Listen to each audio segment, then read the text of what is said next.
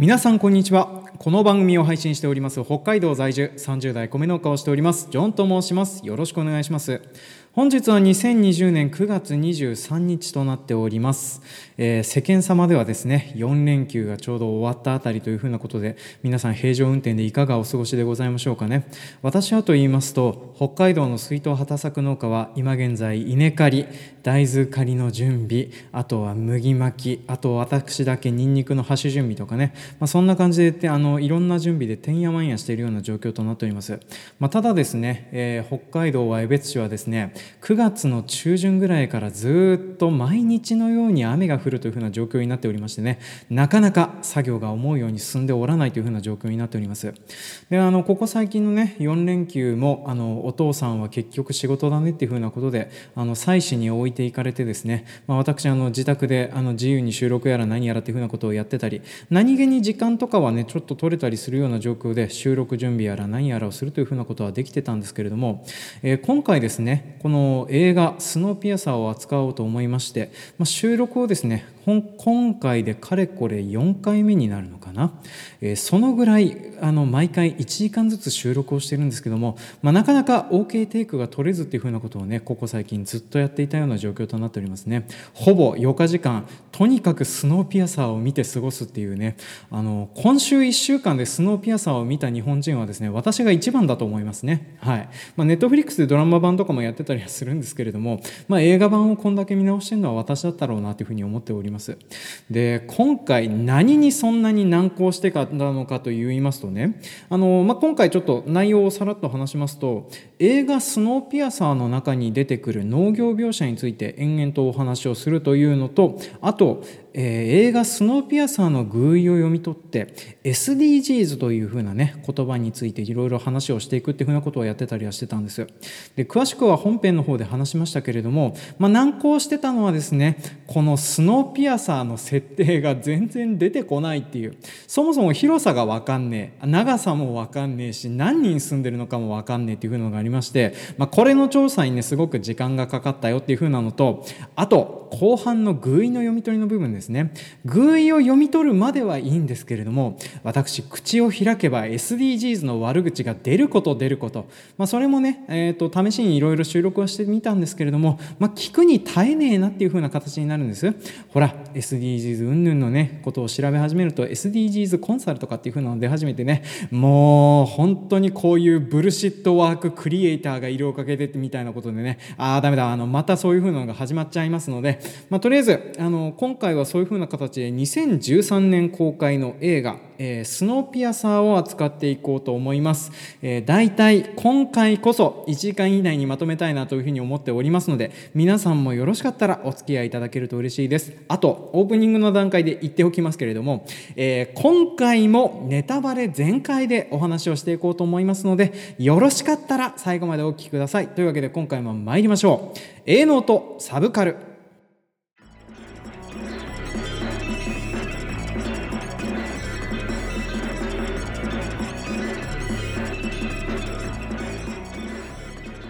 この番組は北海道の中心部札幌市のちょっと東側にある江別市在住のジョンさんが日々の営農と日々摂取しているサブカルについてお話をしていくオーディオエッセイ番組となっております。で本日扱いますのは2013年公開の映画アメリカ韓国フランス合作の映画の SF アクションスリラー映画であるところの、えー、映画「スノーピアサー」を取り扱っております。えー、何回映画っていうんだっていう風な話ですね。で監督を務めておりますのは「パラサイト半地下の家族」えー、殺人の追憶あと「奥者」とか「グエムルハンガンの怪物」とかでおなじみのポン・ジュの監督でございますと。で私あのこのポン・ジュの監督はですね面白いなとか好きだなとか思うんですけれども見るたびに疲れてしまうっていう風なのがあるんですよね。何なんでしょうね。あののなんていうかな。映画を見ててどう思えばいいんだよっていう風な気持ちにさせてくれることでおなじみだったりするんですよね。終わったハッピーエンドじゃないのかいとかっていう風なね感じの映画があったりとかあとは笑っていいんだか泣いていいんだか怒っていいんだかよくわかんない気分にさせてくれたりするのでねあの映画を見ていると情動がおかしくなったりすることでちょっと疲れちゃったりすることでおなじみの監督だったりするんですけれども、まあ、この今回のスノーピアサーはですね、まあ、比較的あの分かりやすい作りになってるかなというふうには思ってたりはします、まあ、なんですけれどもポンジュの監督督の映画の中では地味な部類の映画かなって私自身は思ってたりはします。まあ、というのもですね、あの、今、えっ、ー、と、MeToo 運動のなんていう、で、大火災を起こしていることでおなじみのワインスタインカンパニーとかっていう風なところで撮ってる映画だったりはしますので、まあ、それでちょっと、あのー、その辺でね、ワインスタインカンパニーの方からポンジュの監督なんか30分ぐらい切ってねっていう風に言われて、まあ、それが切られちゃったバージョンしか今現在は見れなくなってるので、まあ、その辺でちょっと、あのー、なんていうかな、もっと込めたかったろうなっていう風なところが切られてる映画なんだろうなっていう風なのをちょっと今回見ながら思ってたりはしてた次第でございますと。で、えー、この映画主演をしておりますのは、えーと、クリス・エヴァンスですね、まあ、カーティスというあの最下層民の人の役をやってたりするんですけどこのクリス・エヴァンス、まあ、あのあれです。キャプテンアメリカの中の人でおなじみの人でございますね。で、えー、鍵を握る元セキュリティ設計者のミンス役で、まあ、ポンジュの監督の映画によく出てくるソン・ガンホさんが出てきております、まあ、ソン・ガンホさんねあのこのポンジュの監督の映画の中ではよくあるんですけれどなんかあのお父さん役をやってることが多いなっていうパラサイトでも、あの、グエムルでもお父さん役やってたなとかっていうのもありますので、まあ、そんな感じで、ちょっと今回も、あの、元セキュリティ設計者兼、あの、お父さんとしてね、出てきてたりはしますと。まあ、ちょうどあの、娘さんの役をやってるのもですね、あの、グエムルで出てきたあの、女、あの娘さん役だったりはしますので、あの、まあ、その辺でちょっとあの、つながりもあるのかなっていう風な感じになっておりますと。で、えっ、ー、と、あとはですね、ティルダ・スウィントンがなんかすごく変な感じになってるとか、あとはエド・ハリスが無駄に使われてるとか、まあ、そんな感じでちょっといろいろと使われてたりするところで、あの、面白い部分はあったりするんですけど、なその辺まで話し始めると厄介になってきますので、今回のあらすじをさらっとお話しさせていただきます。で、舞台になりますのは、2031年となっております。2014年に地球温暖化を解決するために国連の79カ国の承認を得て大気中に化学物質 CW7 というふうなものを散布いたしましたと。でこの CW7 を散布した結果ですね温暖化は解決したんですけれども今度はですね、えー、地球全体が冷えすぎてしまって全ての大陸が氷と雪で覆われてしまったっていうふうな状況になってたりはしてたんですよね。でこの CW7 を散布後直後にですね永久期間を搭載した列車スノーピアサーだけが17年間残された人類を乗せて、えー、一周1年で地球を一周する長大な線路の上を延々と走り続けているような状況となっておりますと。でこのスノーピアサーの中にはですねもともとチケットを買っていてこちらに乗り込んでいた富裕層の皆様とあと、えー、主人公のカーティスをはじめとした、えー、チケットはないけれど貨物室に無理くり飲み込んだ貧困層の人方っていう風な二層構造の社会という風になっております、まあ厳密に言うとね、ここにあのワーカークラスっていうか、あの延々とあの富裕層側で働いてる人方っていう風なのもいたりはするんですけれども、まあ、大体こんなような二層対立のような階級社会を形成しているような状況となっております。で、えー、主人公カーティスのもとにはですね、あの普段から食べてるご飯のプロテインブロックの中にですね、まあ、謎のメッセージが送られてきておりまして、まあ、これをもとにですね、えー、反乱の計画を立てて、どうもスノーピアさんの中のセキュリティシステムを作った、えー、元、えー、セキュリティ設計者のミンスがですね、まあ、後部車両近くの収容所に収容されてるよっていうふうなことを知ったことからですね、まあ、彼を救出して、スノーピアサーのドアをどんどん開けていって、先頭車両を目指して、えー、ついにはこの先頭車両を乗っ取ってやろうっていうふうなことで、あの、後部車両から先頭車両を目指す、あの、スノーピアサー奪還の旅に出るっていうふうな感じの映画となっておりますと。で、映画見た方もですね、見てない方も、とりあえずこんなところでセッティングは終わりで大丈夫かなと思うんですけど、大丈夫ですかね？はい。というわけで、あの、こんなような解説をしたところで、ここから、えー、スノーピアサー、あの、とりあえず見てない方もわかるようにある程度説明しながら話はしておきますけれども、ネタバレ全開で、えっ、ー、と、説明の方入っていきたいと思います。というわけで、第1部いってみましょう。第1部、スノーピアサーの中ってどんな状況？劇中の描写から考えるスノーピアサーのエネルギー、広さ、人口、農業の話。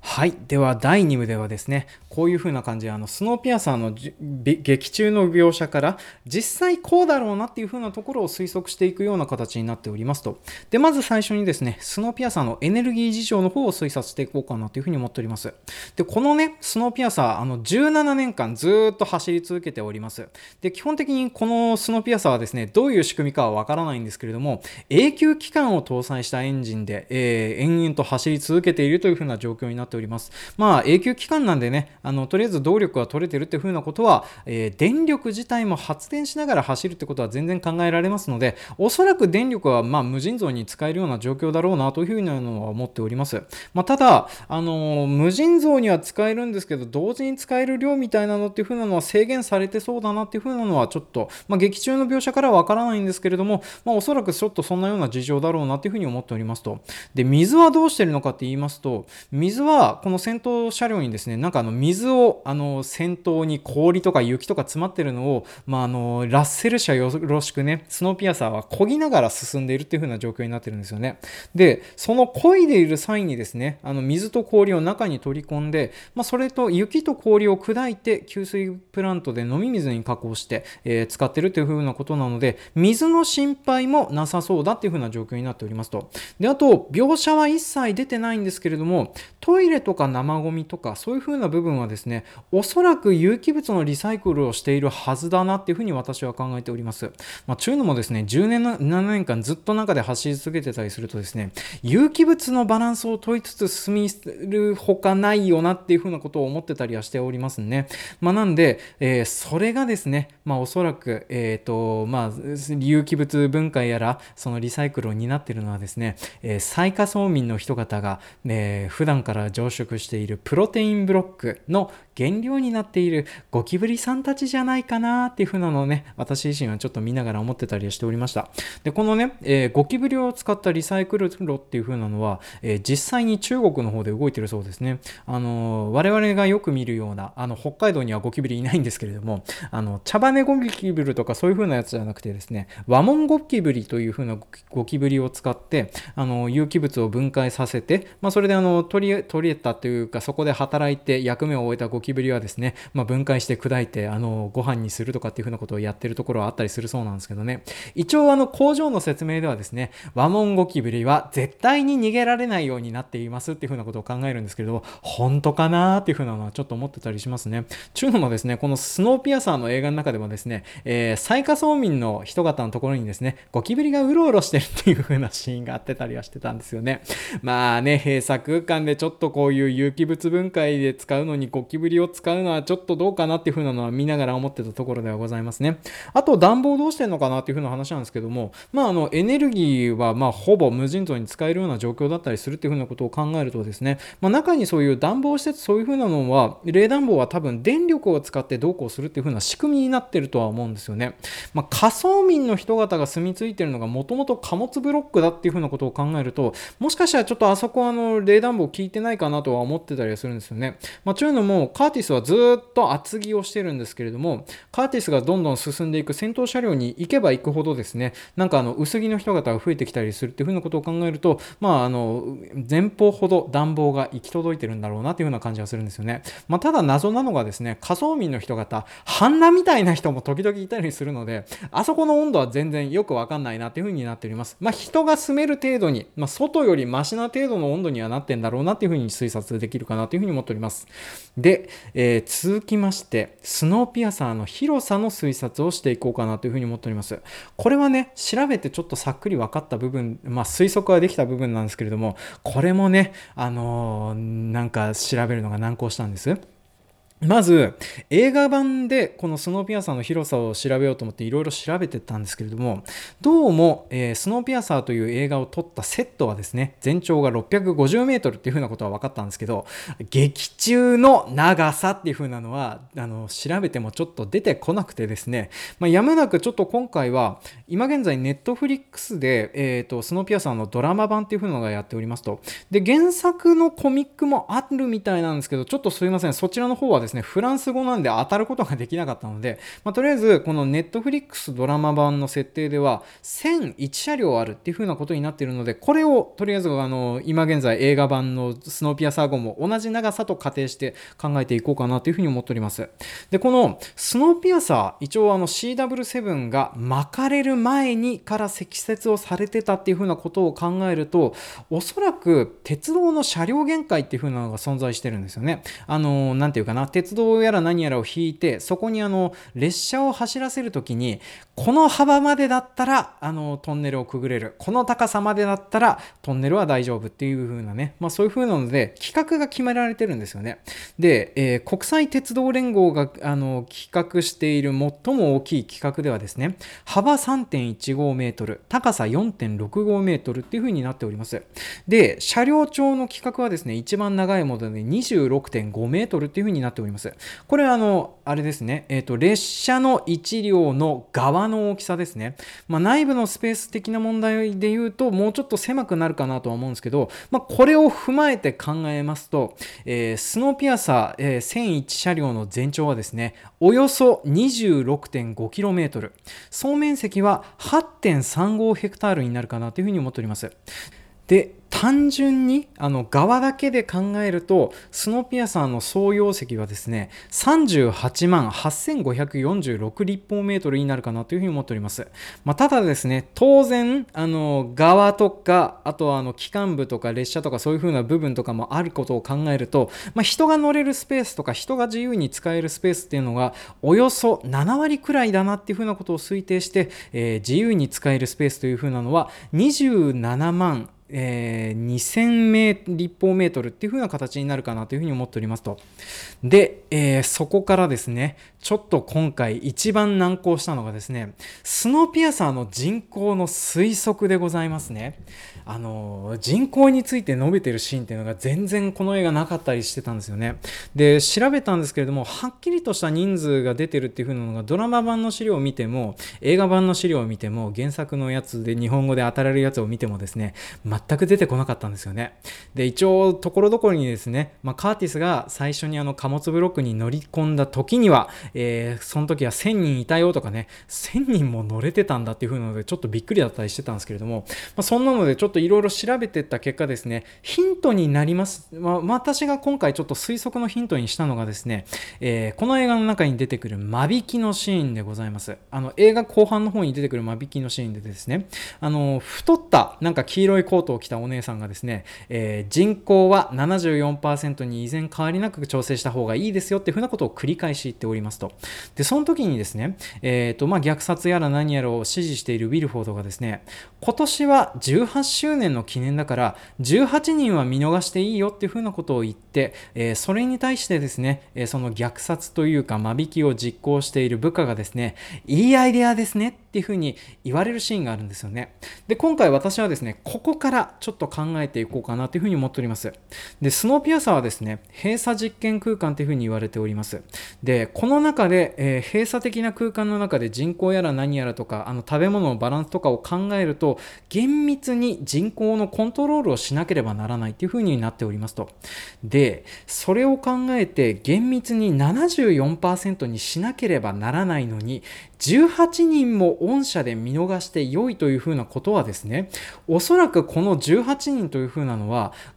誤差の範囲に収まる人数なんだろうなっていうふうなことで私は推測をしました。で、えっ、ー、と、一番大きいような誤差、例えば75%じゃダメっていうふうなことになると、1%じゃダメっていうふうなことになりますので、とりあえず今回はですね、誤差0.5%っていうふうなことにしますと、えー、それでね、えー、18人を0.5%で割りますと、えー、スノピアサーの74%に調整した人数というふうなのは、およそ3 3600人というふうな形になるんですよね。3600人。えー、8.6ヘクタールの広さに3600人。すごい住んでますね。で、74%にして3600人というふうなことはですね、元は4865人も乗っていたというふうなことになるんですよね。で、今回はですね、とりあえず、えっ、ー、と、4865人、このスノーピアさんに乗っていたと仮定してお話をしていこうかなというふうに思っておりますね。で、あと最後にですね、えー、スノーピアさんの中の食べ物描写とか農業描写についてさっくりとお話をしておきます。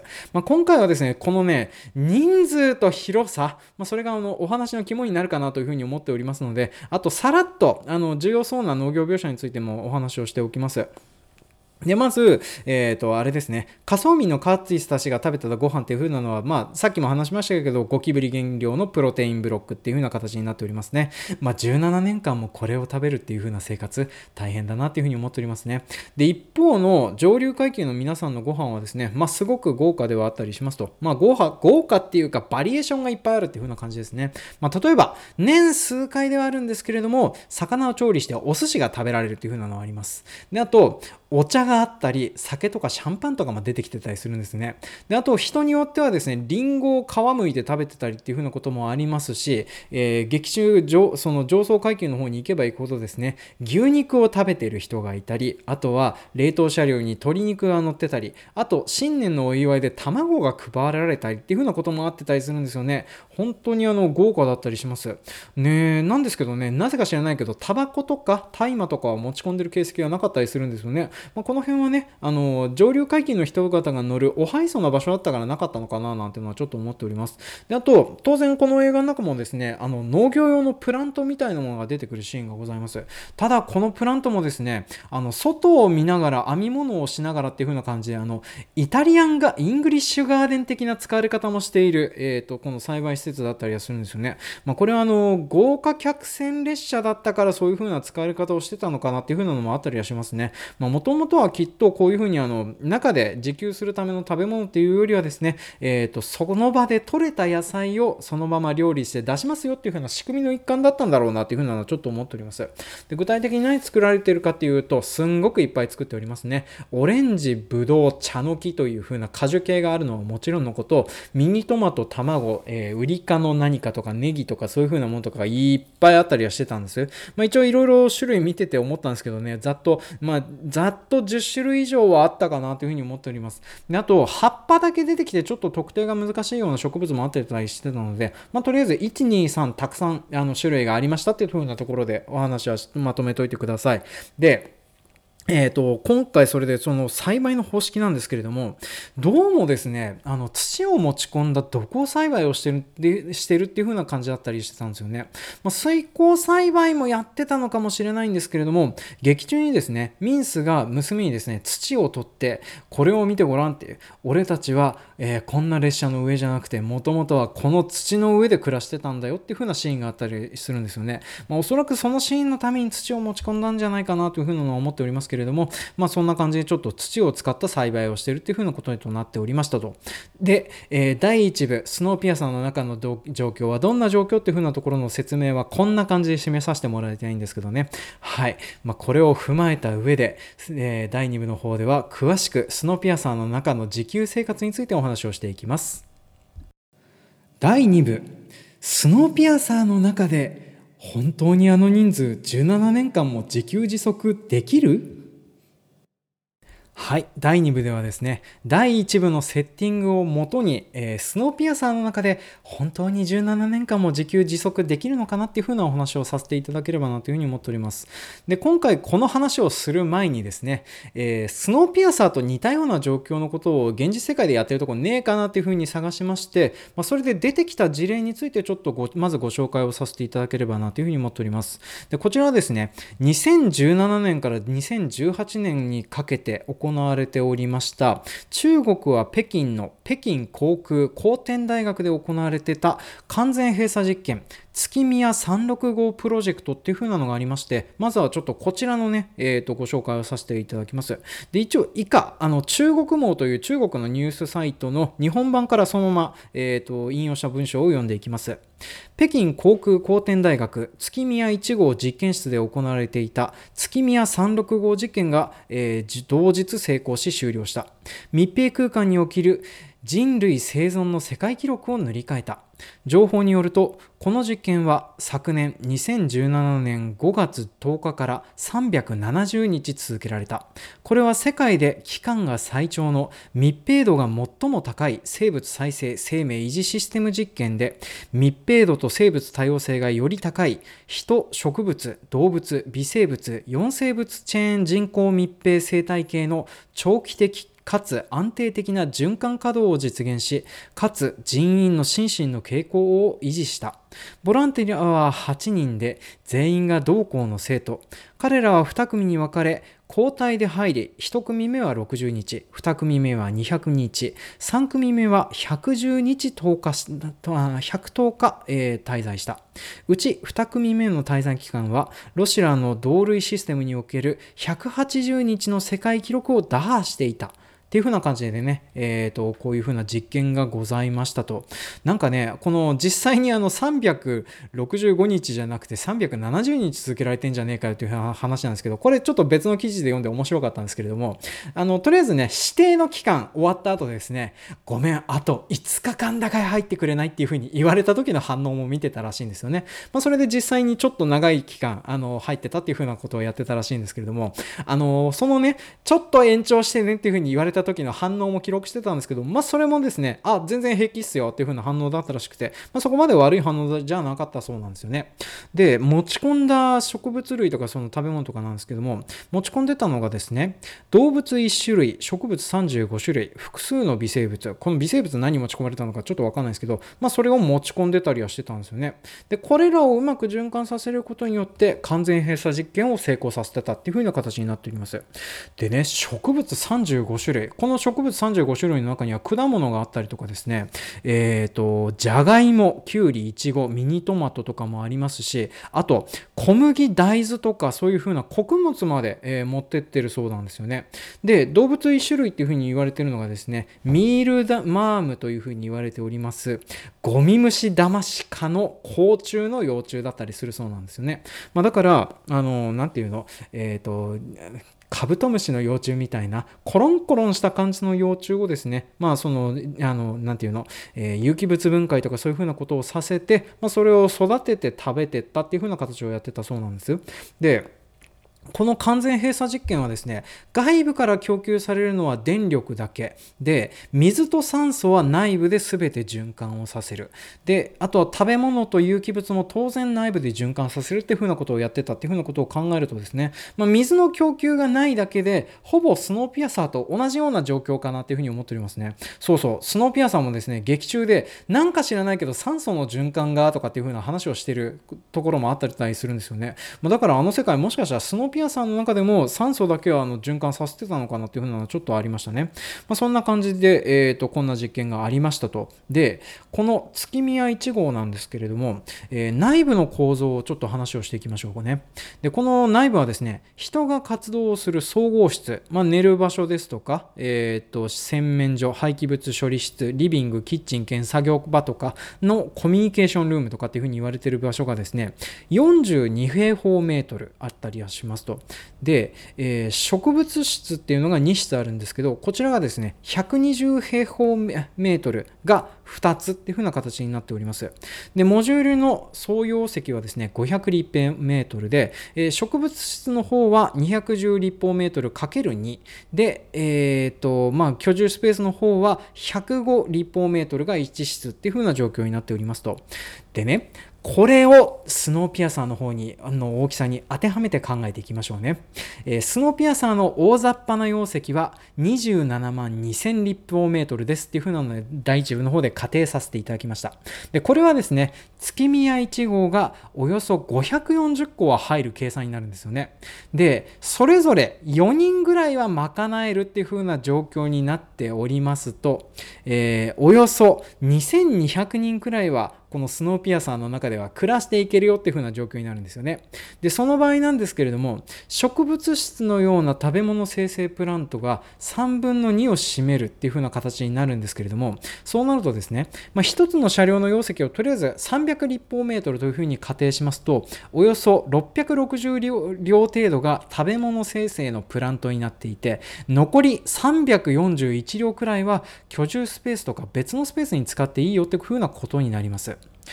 でね、これを考えると、なんとなく広さ的にいけんじゃねっていう風な気しませんか？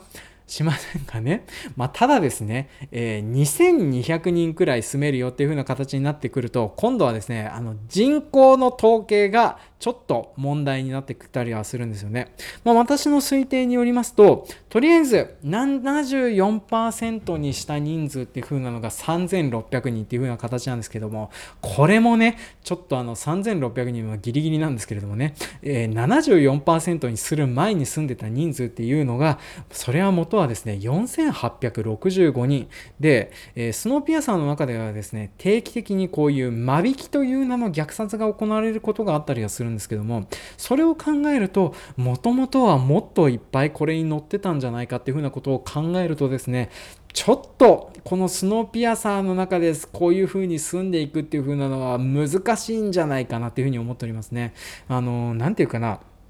341両。例えば残り150車両ぐらいがですねえっ、ー、とこうなんていうの貨物室とか、えー、詰め所とかあとはあの劇中に出てきたような豪華車両みたいなことっていうふうなことを考えるとあの残り200車両ぐらいにパーラーカーみたいなね居住スペースがあるというふうなことを考えるとあのパーラーカー1室、えー、1車両におよそ3室ぐらいあったっていうふうなことを仮定しますと大体600人ぐらいは1部屋当たるっていうふうな形になるんですけどね、え残りの人数がそんな感じになってるっていうふうなことを考えると、まあ雑魚寝でございますね。本当あの、上層民の人方と下層民の人方のバランスが凄まじいことになってねえかっていうふうなことを思ってたりはしますね。で、そんなことを考えればですね、まあ、ちょっとあの、スペース的にもっと人数が少ない統計であれば、ちょっといけるのかなっていうふうな思ってたりはするんですよね。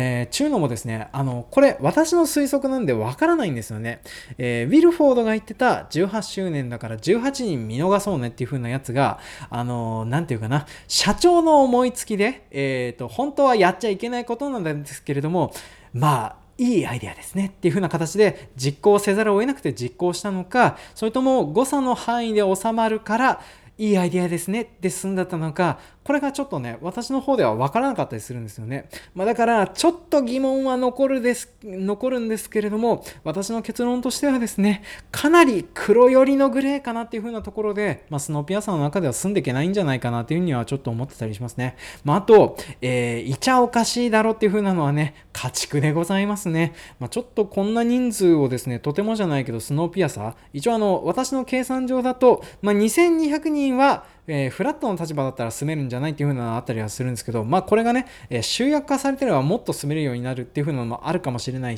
ですし、あとこのね、えっ、ー、と、なんていうの、想定の2倍ぐらいの人数が住んでて、で、この74%に減らしたのでもまだきついよっていう風な人数なのかもしれないっていう風なのをちょっと思うとね、あの、あの中で暮らしていくのはまあきついような状況なんじゃないかなっていう風に思っておりますね。で、あと、家畜がいるのがおかしいという風な話ですね。そうそう。えー、まずですね、えー、牛がいるのがそもそもおかしいですね。まず、冷凍車両に枝肉がぶら下がってたっていう風のがあるんですけども、あれがね、17年前に、えーと、入れてきて冷凍されっぱなしのものですっていう風なことを考えると、ちょっとそれは考えづらいかなという風に思っておりますね。無事なわけあるかいっていう風なのがまずありますのでね。で、えっ、ー、と、牛2頭を例えば飼うとするとですね、こちらも調べました。どうもですね、牛2頭を放牧するためにはですね、30あるぐらいの広さの放牧地が必要だっていう風なことになります。まあ、だから、3車両ぶち抜きで牛の放牧地っていう風なのがあったら可能かもしれないんですけれども、まあちょっとね、そこまでしている余裕は本当はないんじゃないっていう風なのはね、ちょっと思ってたりはするわけなんです。で、あと、こういうような狭い空間ではですね、土を使って栽培をしたり、えー、するっていう風なのは、すごくのあの効率が悪いなっていう風に私は思っております。ちゅうのもですね、こういう閉鎖空間、巨大な空間で例えば、えーと、宇宙コロニーとかスペースコロニーとかのような広さを持った空間であれば水耕栽培をするよりも、えー、土を使った農業をする方が効率がいいよなっていうふうなのは私も思ってたりはするんです。というのもですね土はあの巨大な、え、微生物や何やら大量に含んでいる有機物転換炉でもあったりするわけなので、まあ、これは多分宇宙空間だったら逆に水耕栽培よりも土を使った方がいいなって私は思うんです。なんですけれども、えーことスノーピアサーみたいなですね狭い面積の中で人口が過密しているような状況というふうなことを考えると土を使うとですね例えば連作障害の心配があったりとかあとあの水を使ってあの促成栽培するとかそういうふうなことをやるのにですねすごく使い勝手が悪いと思うんですよね。ということを考えるとちょっととこの土を使ってどうこうするっていうのは怪しいんじゃないかなっていうふうなのね、ちょっと思ってたりしますね。まあ、そんな感じでですね、えー、まあ、スノーピアサーに打足的にちょっといろいろ話をしてみて、本当に17年間自給自足できるのっていうふうに、ね、なるとすると、まあ私は無理だろうなっていうふうに思っております。まあ、ただですね、映画的にはですね、やったんですっていうふうに言われたら、まあそうなんですねとしか言いようがないかったりはするんですよね。で、最後にですね、ちょっともうこの時点で35分超えてるんですけれども、残りちょっとだけ使って、このスノーピアサーという映画の偶意を読み解いていくっていう風なことをやっていこうかなっていう風に思っております。でね、このスノーピアサーの映画自体のこの設定云々のことっていう風なのはですね、多分ポンジュの監督もですね、なわけあるかいっていう風なのは当然分かってたと思います。分かってて、あんなあの、ね、えっと、戦闘車両に行くほど、サウナがあったり、プールがあったりっていう風な豪奢な設備を作ってたんだろうなっていう風に思うんです。思うんですけれども、まあそんな感じのことをやってた理由っていう風なのが、このスノーピアサーの中で描かれている社会とかそういう風な構造っていう風なのは私はあの地球のメタファーだと思うんですよね。でこれについては詳しくは第3部の方でお話しさせていただきます。第3部劇中の描写から読み取れるスノーピアサーという映画の偶意について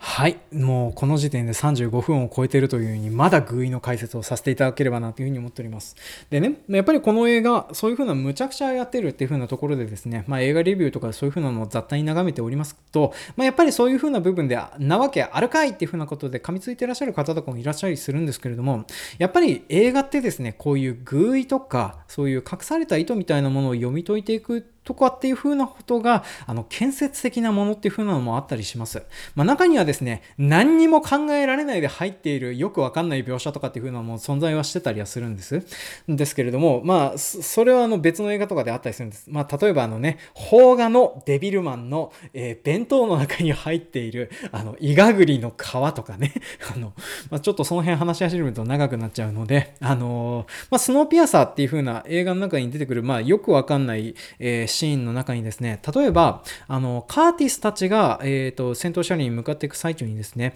あの、斧を持ってった武装した集団に襲われるってシーンがあります。で、この時にですね、その武装した集団のうちの一人がですね、生魚を取り出して、そのさ、あの、魚の腹をですね、持ってるものでかっさばいて血をつけるっていうよくわかんないシーンがあったりはしてたんです。で、これね、あの、映画的にすんごく意味わかんないシーンだったりはするんですけども、あの、解釈とかそういう風なメタファーを読んでいくと、ちょっと意味合い的にはこういう風な意味があるかなというふうに思っております。えっ、ー、とですね、映画の中でこういう風な、あの、意味もわからないタイミングで魚とか漁師が出てきた場合にはですね、まあ、大体これはですね、キリスト教徒を指し示す意味合いだったりしておりますと。で、特にですね、この魚っていう風なのはですね、あの古代ローマから伝わっているあのキリスト教師とあの隠れてキリスト教を信仰している人々のシンボルだったりはするんですよね。一応イクトゥスっていう風に言われてたりはするんですけれども、まあ、これ特にあのポンジュの監督がいる韓国もですね、あのキリスト教国家だったりは、あのキリスト教を信仰している人が多い国だったりはしておりますので、まあ、大体英語圏とかそういう風なことで出てくると、まあ、そんな感じで使われておりますと。で、えー、そんな相手方っていう風なのはですね、そのキリスト教のシンボルである魚をさばいて血をつけるような、えー、反キリスト的なね、邪悪な集団だなっていう風な意味合い付けでもありますし、あとこの映画自体がですね、このキリスト教徒、良きサマリア人 VS 資本主義みたいな、まあ、そんなようなメタファーもあるのかなっていう風なのをちょっと思っておりますけれど、えー、私が読み取った部分はですね、えー、コリンとはちょっと関係ない部分なので、ちょっとここの解説は一旦ここまでとさせていただきまして、まあ私が農家として読み取った偶意はですね、まあ、これはあの今現在の地球のメタファーというか、まあそういう風な偶意があるんだろうなというふうに思っておりました。ちゅうのもですね、この映画、皆さんよく考えてみてください。あの、なんていうかな、まあ、先頭車両にいればいるほど、あの、後部車両の人を悪く思ってるし、で、あと後部車両の人方は、食うや食わずで、とても自分たちの環境は良くしたいと思うけれど、全体の環境のことまで考えられていないっていう。で、えー、先頭車両の方はですね、あの、中の資源やら何やらっていう風なのを、分配さえすればみんな、えっ、ー、と、健康に暮らせたりするような状況にもあるにもかかわらず、自分たちの食とか選択肢を優先するような状況をとってる。で、いざ、あの、こういうふうなね、ことを考え、あの、地球環境とかそういうふうな環境のことを考える際に、何か付けを払わせようとするとしたら、下の方に押し付けるっていうふうな構図。これ、なんかあの、見たことありませんか？まあ私はちょっとこれを見ててですね、えー、と特にあの G20 とかが決めた SDGs とかの目標とかのその、なんていうかな、先進国が考える環境保全っていうふうなものの考え方の形にすごく似ているなっていうふうなことをちょっと思ってたりはしてたんです。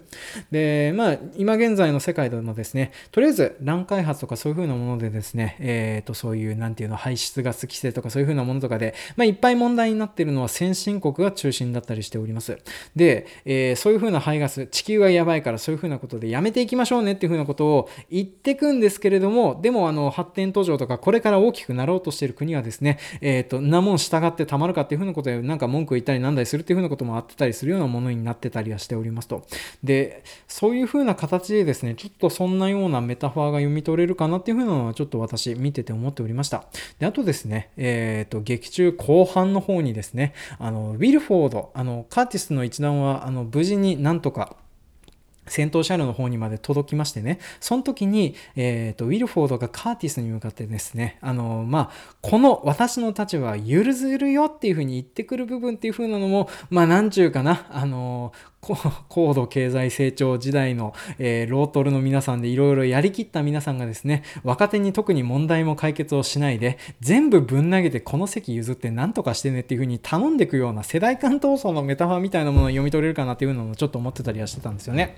で、あと、この映画の中にはですね、まあ当然食の不均衡の問題っていう風なのも入ってるかなっていう風に思っております。で、おそらく、えっ、ー、と、まあ私のね、予測では、あの、17年間もあの人数、クラス的はいないんだろうなっていうふうには思ってたりはするんですけれども、でも本当はですね、あの設定上かどうかわかんないですけど、まあ多分、スノーピアサーでは全体を賄えるぐらいの食べ物っていう風なのは本当はあったんだろうなっていう風に思ってるんですよね。で、それがですね、後部車両の方にはプロテインブロックスっていうあのゴキブリ原料のあの黒くてデロデロしたニコゴリみたいなやつしか与えないっていう。で、自分たちは自分たちであのいいものを食べていくっていう風な形もですね、あの、なんていうかな、買えるところはいろんなところからどんどん輸入をして、えー、たくさんの食料を食べて、そしてしてすごく余すことっていうふうなこともできたりはするけど、えー、食料を輸入することがなく、自国で、えーと、食料生産を賄わなきゃいけないようなところはですね、あの食料生産がこけると途端に飢餓が発生してしまうっていうふうな、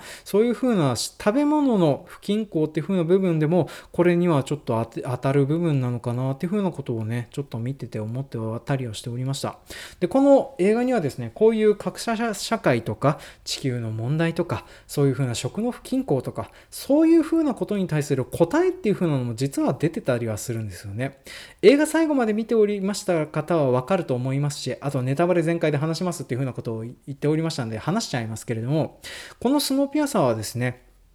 えっ、ー、と、まあ、ミンスっていう風なあのセキュリティ担当者は、まあ、戦闘車両にずっと向かってるんですけど、なんで何のために向かっているかと言いますと、あの、スノーピアサー号から出るために戦闘車両の方に向かっていたっていう風なのがあってたりはしてたんですよね。で、そのスノーピアサーは出られるっていう風なのは、一応あの、劇中の中にはですね、あの、雪がどんどん量が減ってるし、そろそろ雪が溶けるような形になるサインを持った雪の結晶になってるよっていう風なところから外でも生きていけるんじゃないかっていう風なことでミンスは外に出ようとしてたりするっていう。で、まあそれで一悶着ありましてね、結局外に出ようとした爆発を起こした結果、スノーピアサーは脱線事故を起こして、そしてあの、そのスノーピアサーの生活というか世界はですね、そこで終わってしまって、生き残った人々はそこから出て暮らしていかなければならない。さてどうしようねっていうところで映画は終わったりはするんですよね。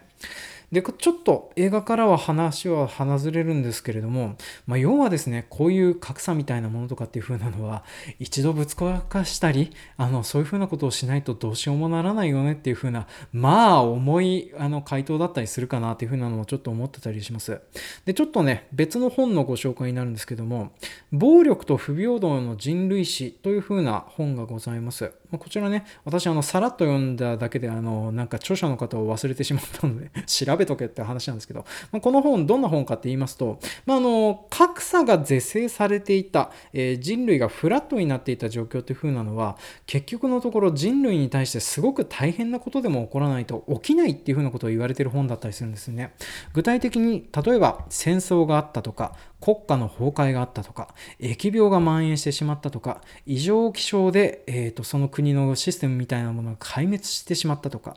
で正直なところそういうふうな状況でも起きない限り、えーと、その何て言うのそういうふうなものが起こって復興するタイミングではですね一時的に格差とかそういうふうなものが是正されて、えー、平等な社会が訪れるっていうふうなことがね言われてたりしておりましたね。あの、えーと、だいぶ前に、えー、と話題にもなっておりましたけど21世紀の資本とかっていうふうなことが書かれたトマ・ピケティさんの本とかもそうだったりしてたんですよね。あのいろんな定量的な調査をした結果ですね。結局のところ金持ちはやっぱり金持ちになるし貧乏人は貧乏人のままじゃねえかっていうね。どんだけ1台で努力をしたところで追いつけねえもんは追いつけねえよねっていうふうになってたりしてたりはするそうなんです。でそういう風なことを考えるとですねこのスノッピアサーのエンディング結構重い回答だったりはしますね。まあ今現在我々のコロナ禍の中にいますけれどもこれがね疫病の蔓延っていう風な形になってあの社会システムの契機になったりするっていう風なことがまああったらいいなっていう風なところでね、えー、お話は締めさせていただこうかなという風に思っておりますね。あの本当だったらですねこの後私延々とフードロスと SDGs の悪口を言い始めるっていう風なタームがあったんですけれどもそれまで話し始めるとまた1時間を超えてしまいますので、まあ、この辺で締めておきたいと思いますというわけで今回は長々とお聞きくださいましてありがとうございました。えー、では、スノーピアサーと SDGs の話はこれにて終わらせていただきます。ではエンディング入ります。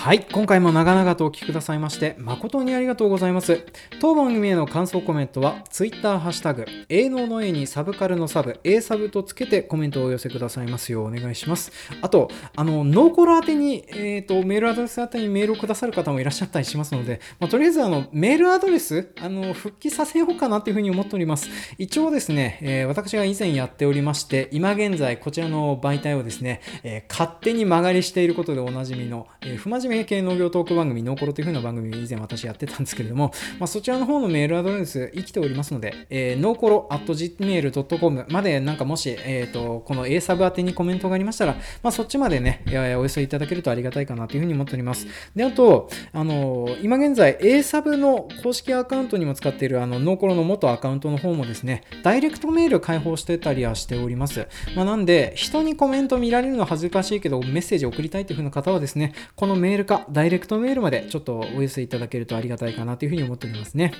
で、そうですね、エンディングのコーナーでは、お便りのご紹介と、あとは次回の予告の方をさせていただこうかなというふうに思っております。というわけでですね、今回はいっぱい読むものがありますので、あの、いろいろご紹介をさせていただいたりしておきます。で、まずですね、えっ、ー、と、お便りの紹介からさせていただきます。で、今回、あの、前回配信しました、マッドマックス怒りのデスロード会に対するあのコメントがすごくいっぱい来ております。本当に皆さんありがとうございます。で、ちょっとですね、読み切れないような量になっておりますので、あの、軽く面白かったよっていう風なコメント、あの、全部目としております。本当にあの、そういう風なコメントだけでもいただけるとありがたいので、あの、とりあえずそういう風な感じのコメントをくださった方のご紹介ね、えー、三井和夫さん、竹さん、花農家大悟さん、えー、宮下聖茶さん、あとメールでくださいました、はっちゃんさんっていう風な方から、まあ、とりあえずあの、お褒めの言葉いただきました。本当にありがとうございました。であとですね、あの、ノーコロまで聞いててるよっていう風な感じの方でですね、明日卵さん、共同ペンさんとか方からもちょっとコメントいただいておりました。ありがとうございます。で、明日孫さんからはですね、あの、なんか、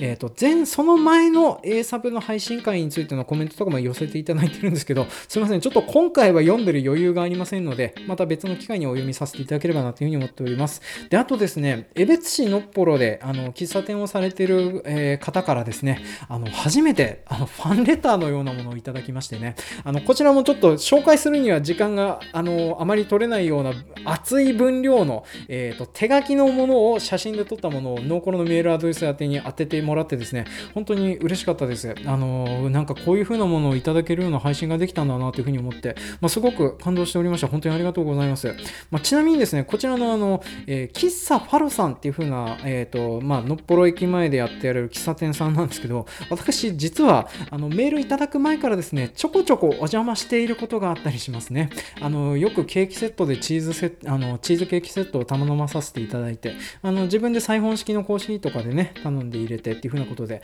あの大体あの配達の合間とかあの時間がある時ちょっと伺わせてもらってあの食べたりなんだりしつつあとはね置いてる本のセンスがねちょっとやっぱりあのアトロクリスナーだけあってアトロク寄りの本とかが結構置いてあってあと最高だなって思うのがあの物思いにふける席っていうね駅前の方に向かってあの自分だけの世界に浸れる席っていう風なのがありましてまあ私その席が好きでねあのそこの方に座らさせてもらっております。さすがにですねちょっとこれを収録しあの何て言うの配信してお手紙をもらった後でですねその何て言うのあの配信をしたものですっていう風なことを名乗るのが恥ずかしくて言ってなかったりはしてるんですけれどもまたちょっと機会がありましたらあのこそっと伺わせていただいて、えー、気づかれるまではあの黙ってね伺わせてもらおうかなというふうに思っておりますのでまたあのそんな感じでねあのご紹介紹介させていただきました。なんかでもそんな感じでちょっとそういう風な熱いコメントとかいただけて本当にあのやっててよかったですね。あのこれからもちょっとそんな感じで、まあ、今回もいいだけ長丁場になってたりはするんですけどもねこれからもちょっと配信をしていこうかなというふうに思っております。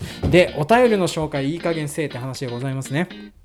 うんと、いただいている紹介、えっ、ー、と、いただいているコメント、とりあえずよ、えっ、ー、と、4件、えー、ご紹介させていただきます。えー、まず、ツイッターのアカウントネーム、タコの枕さんよりコメントいただいております。えっ、と、オーストラリアの土壌や農法の話、面白かったです。ただ、疑問に思ったのは、ウォーボーイズの石灰で白塗りの説、石灰は強アルカリなので、炭酸カルシウムにしなきゃ、え彼らのお肌が荒れてしまいます。それはたっとり大変そうなので、手っ取り早くサドゥーのように灰を塗ってたんでしょうか？ではないんでしょうかっていう風な感じでコメントいただいておりました。ありがとうございます。まあ、そうなんですよね。私、あの後映画見直してて思ったんですけど、あの、なんかね、ウォーパップスが、えー、妹誕生に対してふーって吹きつけてるんですよね。で、吹きつけて飛ぶってことを考えると、やっぱ灰なのかなっていう風なのもちょっと思ったりはしましたね。まあ、ただ、あんだけね、自分たちに塗ってられるぐらいの灰があるってことは、まあ、それだけ多分、灰は灰で、あの、アルカリ性資材になったりしますのでね、まあ、その辺で十分使えてたんじゃないかなっていう風なのをちょっと思っておりましたね。まあ、あの、炭酸カルシウム掘れる説ね、結構いい線いってたと思うんですけどね。まあ、とりあえず、ちょっと実際のところはわからないんですけど、まあ、そんな説のご紹介もさせていただきました。まあ、こういうふうなご指摘いただけると大変ありがたいです。ありがとうございます。で、続きまして、長坂農園さんよりコメントいただいております。乾燥地の大穀倉地帯での塩害と地下水使いすぎ問題。自由化問題なので海外の農業を報じるときに一般的な報道じゃ語られませんね。10年後はともかく50年もすれば結構影響出てくるかもしれんのにっていう風な感じでコメントいただいておりました。ありがとうございます、まあ、今回ですね私はあのなんかねマッドマックスの世界を話すためだけにちょっとお話はしてたんですけれどもでもあの世界の農業に目を向けるとですねちょっと世界的にはこんなような状況という風なのがどんどん進行しているような状況になっているという風なので、まあ、皆さんもよかったらね、それを意識して食べ物の選択とかそういう風なのでね、えー、と、協力してもらえるとありがたい部分もあるかなっていう風に思いますね。特に政治的な行動ね、投票とか。あの、まあ、自由化やら何やらして、あの、食べ物は外部から輸入すりゃいいじゃんっていう風な話にはなってきてたりするんですけれども、多分、どんどん、あの、単収っていう風なの今現在、頭打ちになりつつあります。特にあの、穀物生産の生産量っていう風なのはほぼ頭打ちになってて、それにもかかわらず人口は増えてて、砂漠化や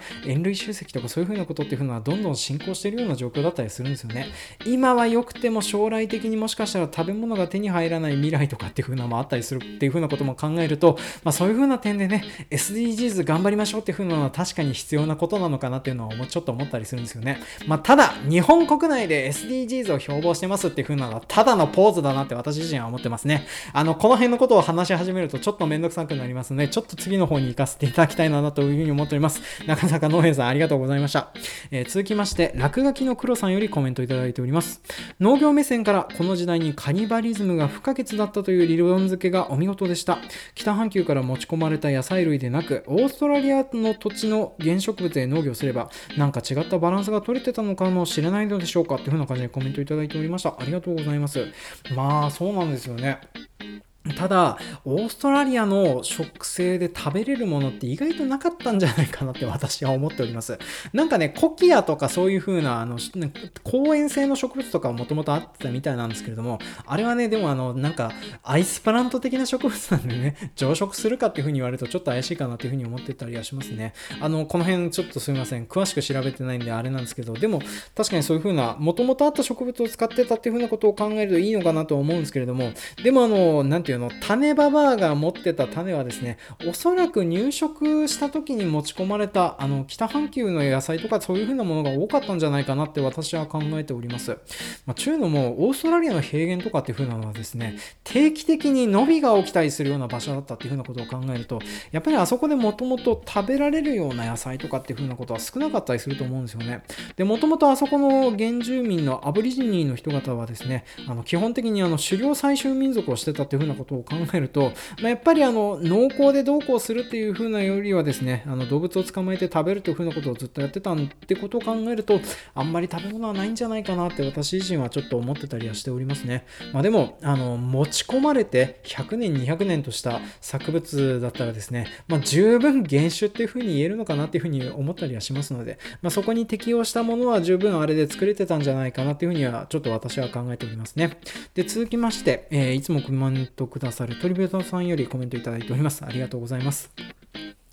ベイブとハッピーフィートが一瞬出てきて嬉しかったです。大好きな作品です。舞台は違ってもヒーロー群像劇と食の問題がくっついててっていう風な感じでコメントいただいておりました。ありがとうございます。あの、そうなんですよね。ベイブも、これあの、歌丸さんの弦なんですけど、ライムスター歌丸さんのあの、なんか、ムービーウォッチメンとかで言われてた話なんですけれども、あの、あれもですね、結局のところ、外部から人がやってきて、その仕組みを変えて戻っていくっていう風な形式を考えると、ベイブも、あの、マッドマックスもバイオレンスの差があれど結局やってることは同じっていうふうにことを言われてたりするんですよね。実際あのマッドマックス3作目もですねすごくファミリー向けのマッドマックスになってたりはしておりましたので、まあ、そういうふうなことを考えるとねあのああいうふうな作品になるっていうふうなのもちょっとあの形としてはあるかなというふうなのはちょっと思いますね。であとベイブはですねほらあの食べ物が人格を持った場合の食べづらさみたいな部分っていう風なことを考えると、まあ、やっぱりあのマッドマックスの中に含まれておりましたね。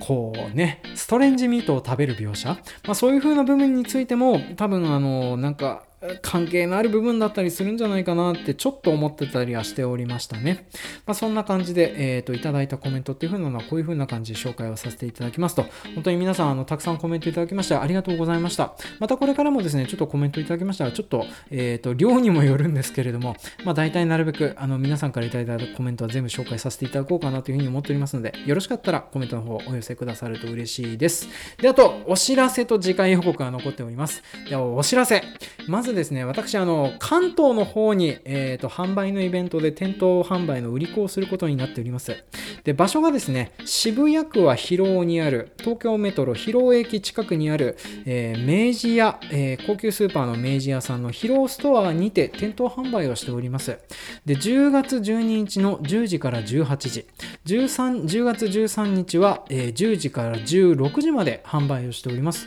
で一応私、あの13日はですね、その仕事が引けたらそのまま飛行機に乗って、えー、北海道に帰ってくる予定にはなっておりますね。まあ、今現在コロナ禍の影響で大変なことになっている東京にね、乗り込んでいっていいのかっていう風なのはちょっと弊社の中でも問題はありましたけどね、まあ、ちょっといろいろお世話になってたりとか、あとはね、ちょっと関東圏のお客様を増やしたいなっていう風なことで、まあ、今現在販売やら何やら頑張ってたりしますので、で、もし皆さんの中でですね、まあ、ちょっとそんなような状況下だけれども、あのー、すごく暇だし、近くだし、会いに行ってやってもいいかっていう風な形の方がいらっしゃるようでしたら、もしよかったらちょっとね、遊びに来ていただけると嬉しいかなっていうふうに思っております。まあ、基本的にあの、私一人で突っ立って、あの、販売するような形になってたりするかなと思いますので、よかったらね、あの、遊びに来てくださると嬉しいです。で、あと、えー、次回の予告の方をさせていただきます。で、今現在、あの、ちょっとリクエスト、農業描写警察でリクエスト来ておりました、えっ、ー、と、あの、あれです。イーストウッド監督の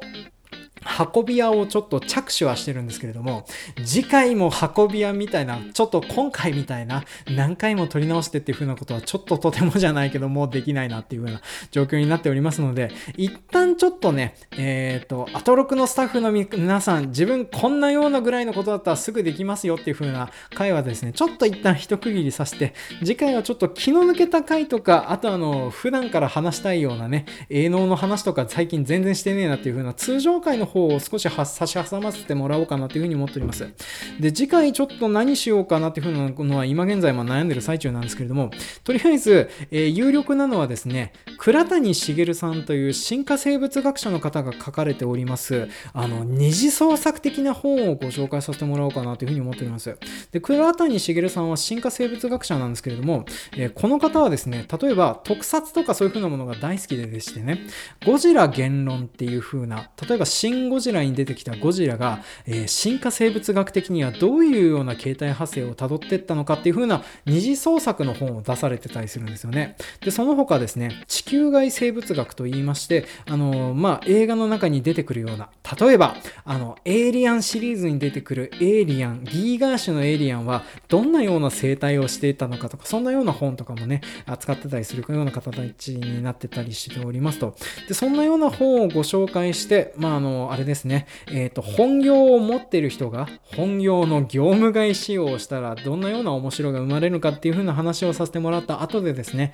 もし私が農家として同じようなことをするんだったら、ちょっとこんなことをするよっていう風なことを考えておりますので、まあ、ちょっと次回はそんなような話をさせてもらえればなという風に思っておりますので、よろしかったら次回も楽しみにしていただければなという風に思っております。というわけで今回も結局1時間近くになる長丁場、長くまでお付き合いいただきまして、本当にありがとうございました。では次回もお楽しみに。